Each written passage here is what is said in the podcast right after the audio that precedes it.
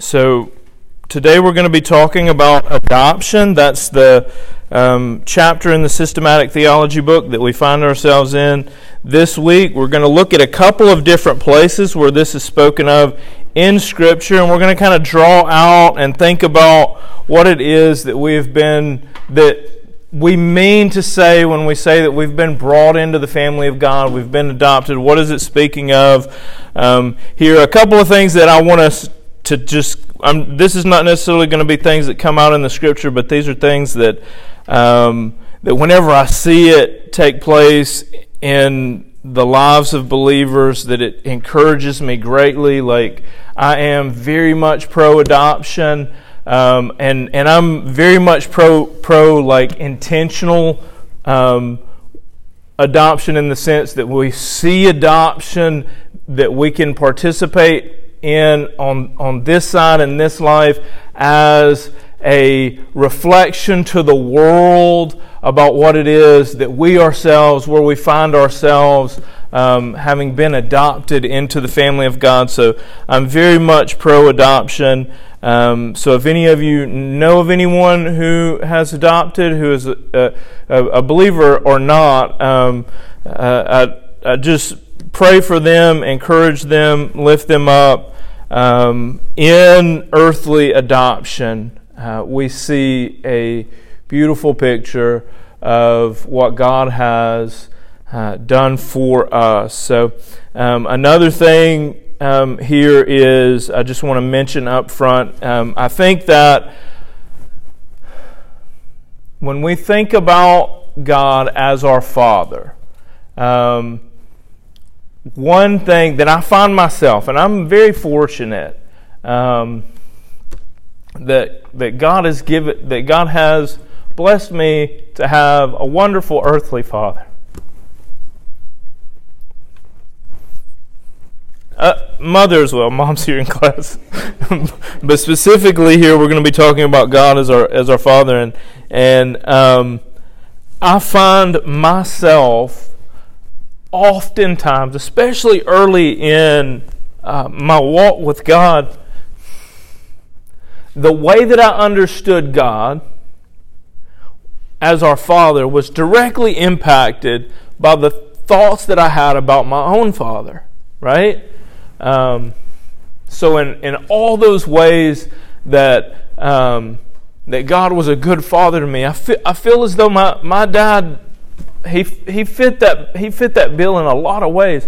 But I realize as well that not everyone's experience with their father is like my experience. For, for example, um, my, my mother in law um, her father had nothing to do with her in life, right? Um, and within the church, we also have many people who come from varying experiences with their earthly fathers. And as my experience had a positive impact on the, the way that I looked at God, it was not, for example, it was not hard for me um, as a new believer to, to grasp the concept that when I fail, I turn to God and not away from Him as though I had to flee because He will beat me for the things that I've done, right? Because I had an earthly father that, that whenever I would do wrong, now he wasn't happy with it and he would discipline where, where discipline was needed, but it was never more harsh than it ought to be. It was never something that, that I was in fear of the repercussions because it, he was going to bring the hammer down too heavily on top of me. But I, I, I realize as well um, that there are those who, when they think about their earthly father, they have the opposite experience. That when they think about that, just the idea of a father, that they come, that, that the baggage that comes along with that is one uh, that God, in His kindness, in His mercy, in His timing, in His sanctifying work within us, um, will glorify Himself even through those negative experiences, so that those whose earthly fathers um, were not shining examples um, will have a better perspective than I could have as to just how good our heavenly Father is right? So as we as we get into this subject today that's i just want to kind of mention that that if if you happen to come from a background that that maybe brings negative thoughts when you think about a father um, god is not that kind of father right? Um, uh, for me to say that he's a good father doesn't do justice to um, to that, right? So, okay. We're going to be in Romans chapter 8 today.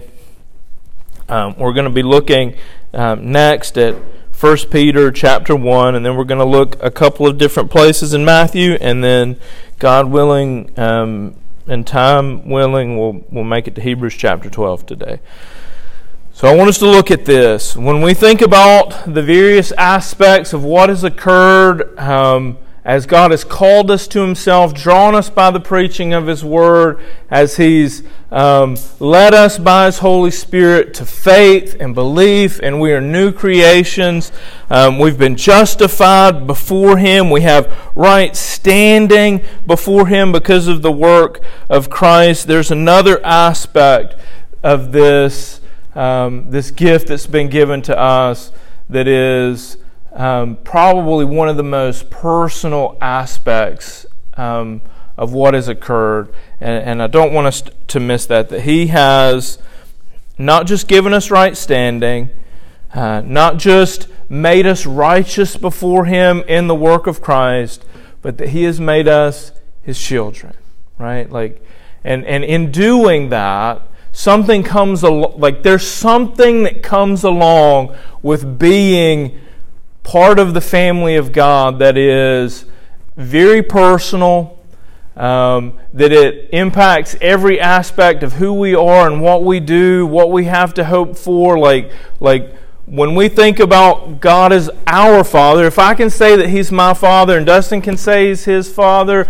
if you can say that He's your Father, then we are family. Now, I'm not talking about the family that your workplace might try to put on you because family will work extra hours for one another, right? That's not the kind of family family that that you Okay? So, what I'm talking about is like in eternity, in eternity, given 10,000 years from now the relationships that we have with one another as brothers and sisters of Christ will be the primary family relationship that you consider for all eternity. Now, my mother will always be my mother. My children will always be my children, right? Like that's a that's a statement of fact that is unchangeable, right? But in eternity, God is knitting together a family that is so much bigger than the individual families that we have, and that connections in time will be so much stronger than we could ever have imagined. Right now, now let's let's be real. Um, on this side, fam- like if you've got, if you're if you've got a close family, family's everything, right? Like family is absolutely everything, and it's like blood before everything else, right? Right? Like if if someone comes against my brother, like they're coming against me, right? Um, and the reality is, is oftentimes this is not a stretch of the imagination, but for just friends, that might not always be the case, right? Sometimes we may not, not necessarily have, our friends may not necessarily have our backs as close as our family may have our backs, right? But when we consider what God is doing in the work of drawing us together, we ought to consider the relationships that we have with one another as a closer knitting together than the families that we have that are earthly families, right?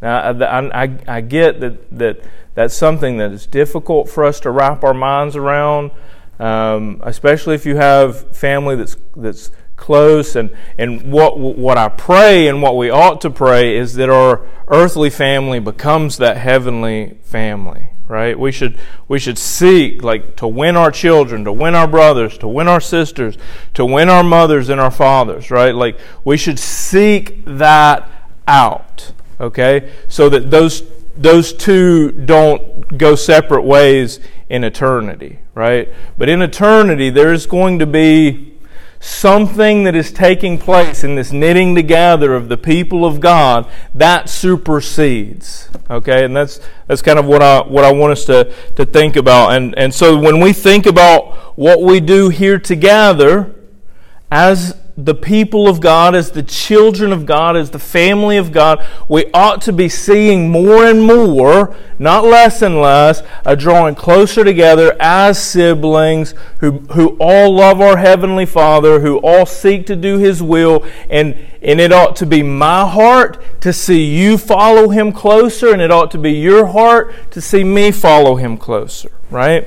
We have been adopted into this family. So, um, and when we see this language in Scripture, um, what we're going to find is that it seems very, there's very much this like communal speaking about this the we's, the us's right? So, so listen, to the brothers, right? This is what we're going to see here. Verse 12 of, of chapter 8. So then, brothers, we are debtors not to the flesh to live according to the flesh, for if you live according to the flesh, you will die. But if by the Spirit you put to death the deeds of the body, you will live. And this is where he gets, he kind of, this, this hope and promise of the Spirit here is kind of pushing us into the reality of what it means that He's given us this Spirit. For verse 15, or um, verse 14, excuse me. For all who are led by the Spirit are sons of God. So if the Spirit of God is dwelling in you, you are son of God. And then speaking about the Spirit that we've received as sons and daughters of God here,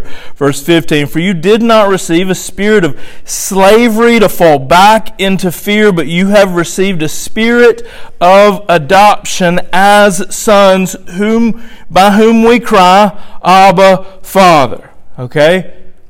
So this spirit that has been given to us, and, and this is where like you may ha- you may come from a background where um, if if um, your father may have been unreliable. Your father may have been undependable. Your father may not have been around much. Your father may have been, when he was around, terrible to you.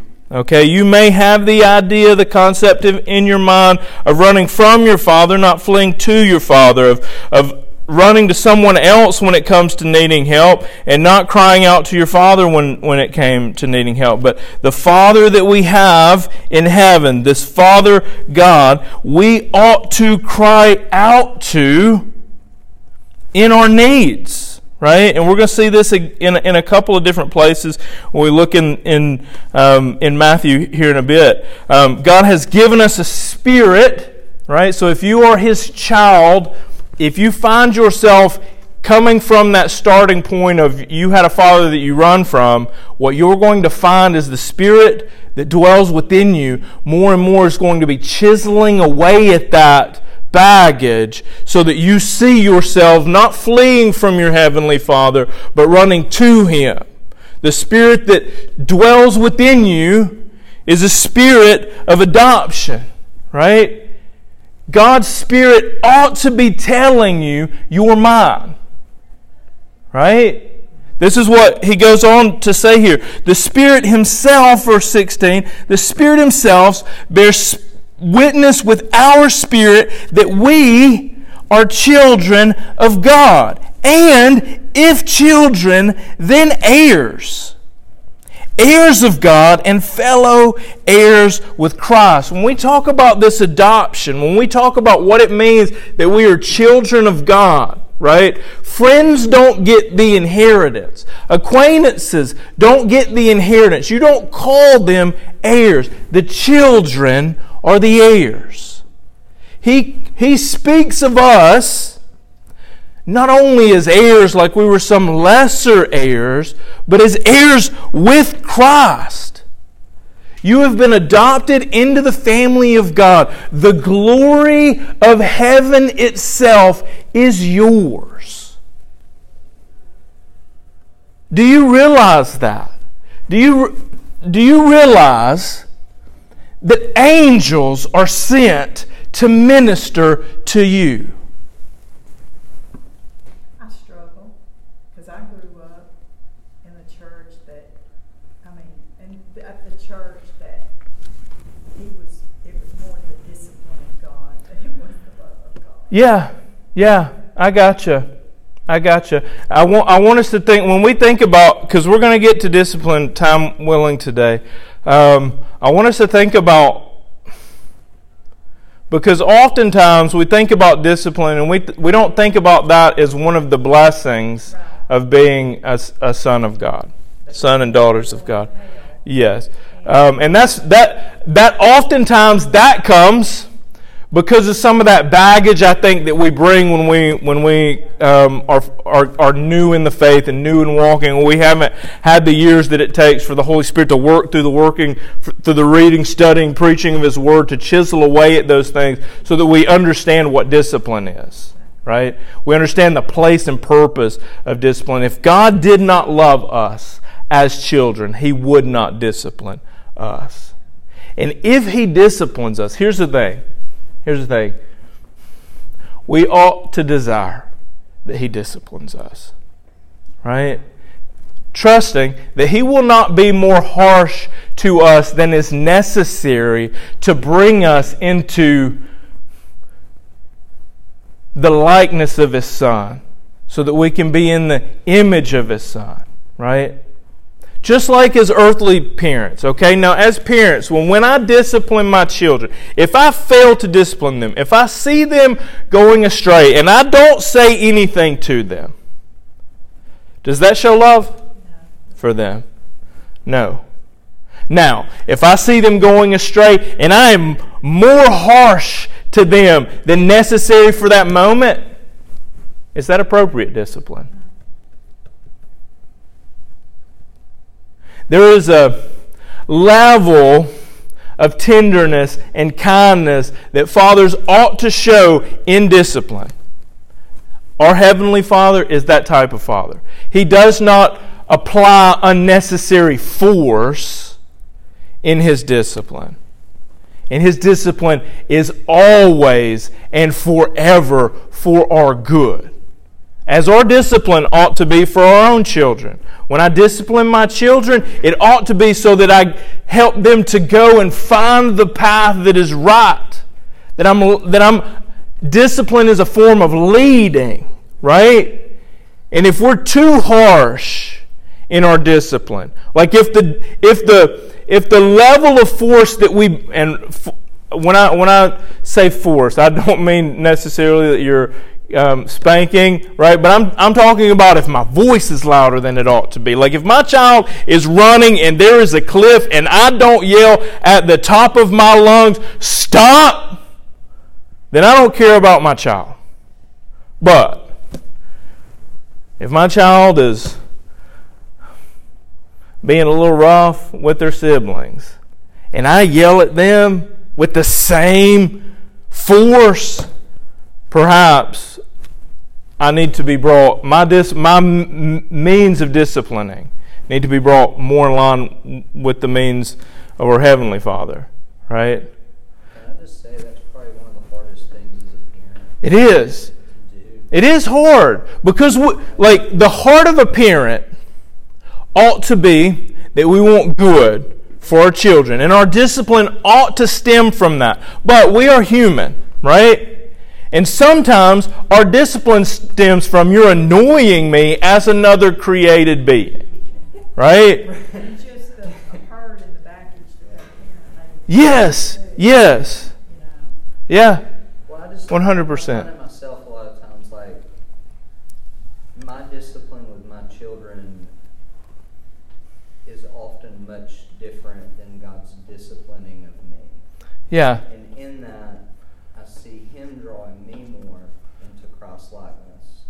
Whether it's like I'm letting things go that I should be handling, or I'm handling too hard things that I should be more yeah.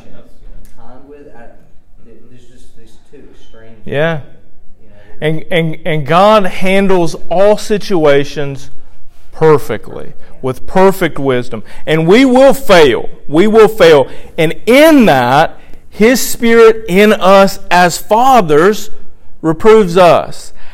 Have you ever, maybe, I doubt that it's just me. Okay, I doubt that it's just me. I've had to apologize to my children before for the way that I discipline them for something that they ought to have been disciplined for. Right? I was not wrong in desiring to discipline them. My application of discipline was wrong. And the Holy Spirit convicted me and was like, Do you know how you show them me? Is you show them even in their discipline and the way that you approach it that you fall short. And in that, point them to a Father that does not fall short. Right? If your children look at you as a father and you are the highest pinnacle of what a father ought to be, then you have failed as a father.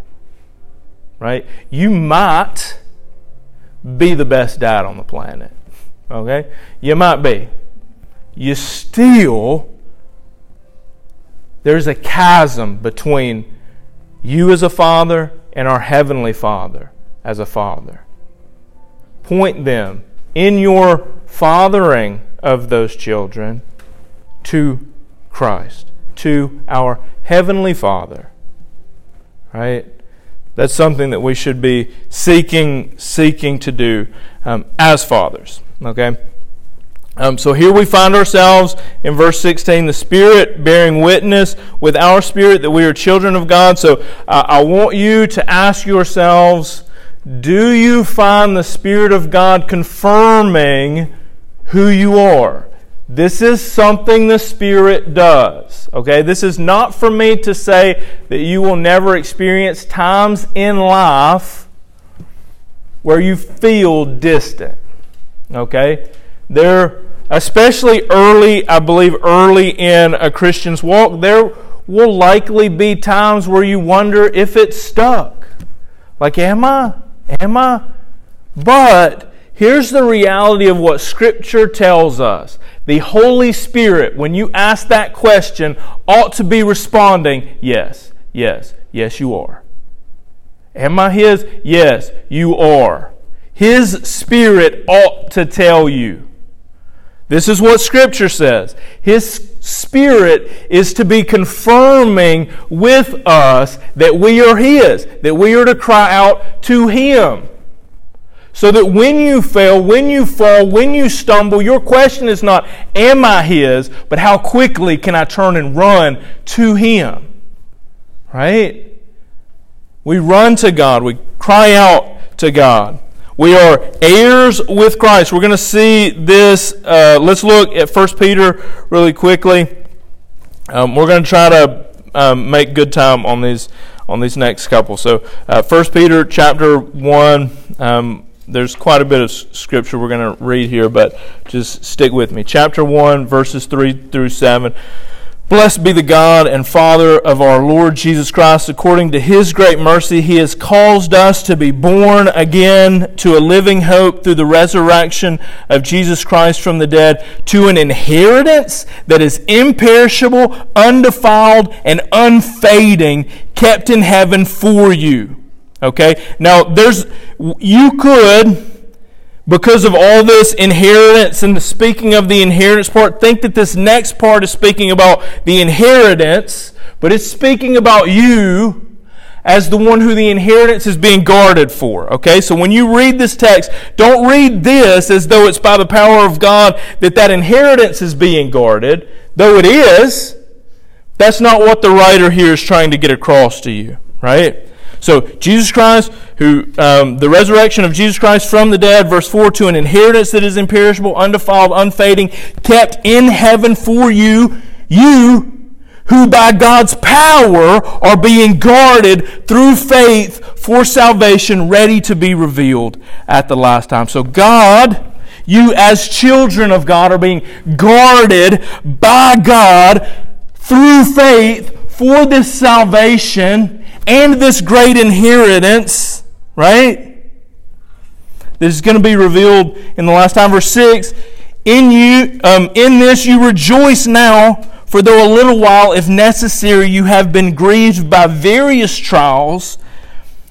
So we think if we're sons and daughters of God, why would God allow us to go through trials? And this is another aspect of like, if we're wise in our parenting, we we, there will be moments and times like as a dad i always want to safeguard my kids man. There's like i i i fight constantly the temptation to helicopter parent in every single thing that i do. I don't like be careful is probably one of the most common phrases that i've learned as my children have learned to speak. It's probably one of the things that i say most often. Be careful be careful be careful be careful right?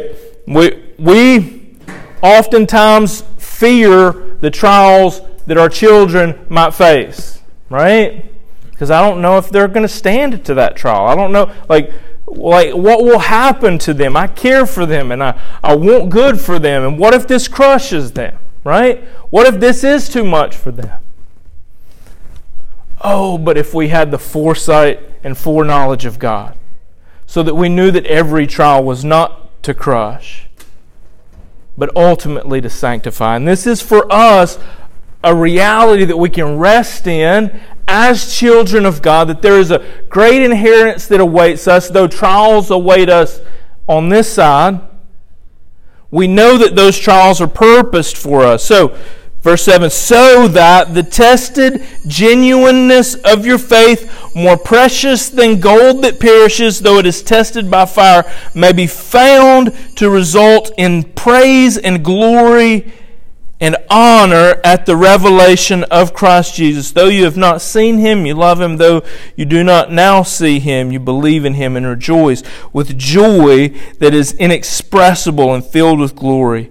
Obtain the outcome of your faith and the salvation of your soul. So, one thing that we can um, know as children of God is that as we we know for a fact that for our children to grow, they must be tested right? For them to grow into adulthood. There's a time where, we start saying, go. You, you, you, to be, a, to be a fully functioning human being in this world, you need to understand the way that the world works. And that doesn't just come from books, that comes from experience. So go. There's some, and I'm going to try to be here where I can to, to, to keep you safe if you fall, but you need to go. You need to experience, right? Just as we know that that's true and that it's better for them also, God knows what is better for us. So He allows these trials to come. And these trials are to sanctify us, not to break us. As His children, we can know that He is guarding us every step of the way. That ultimately, He is keeping us safe. When I say to be careful, what do I mean? I mean, I want you to be safe, right? The reality is is that our understanding of safety is different from his. Right? Because if I say to my young son, be safe, and he's 10, that's one thing. But if he grows up to be a man who desires to risk his life for others, what does safety look like then? Right? How can he be brave? How can he be courageous? Right? If he takes no risks. Right? So, calculated risks. That's what the Christian life is about. Like, Christian history is littered with men who counted the cost and risked everything and died on this side. Wasn't safe. Wasn't safe. Not for them at all. But the God who holds their inheritance holds them.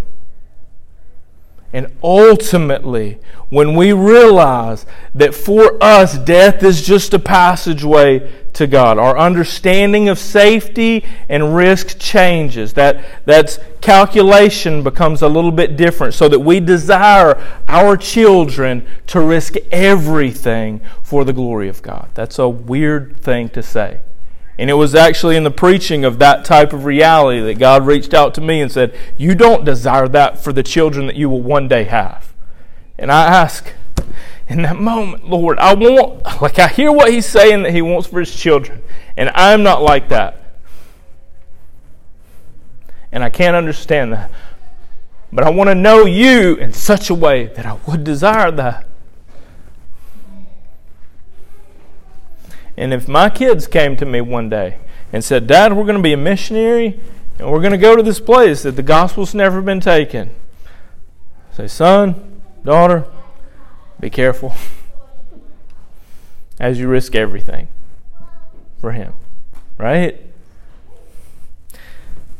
We'll, we'll, we'll stop here. Um, I don't want us to run too far over, and, we, and I also we've got three passages that I don't want us to to breeze over either. So we'll we'll spend another week on this. Um, we'll we'll close we'll close there. I'm gonna close this out in prayer.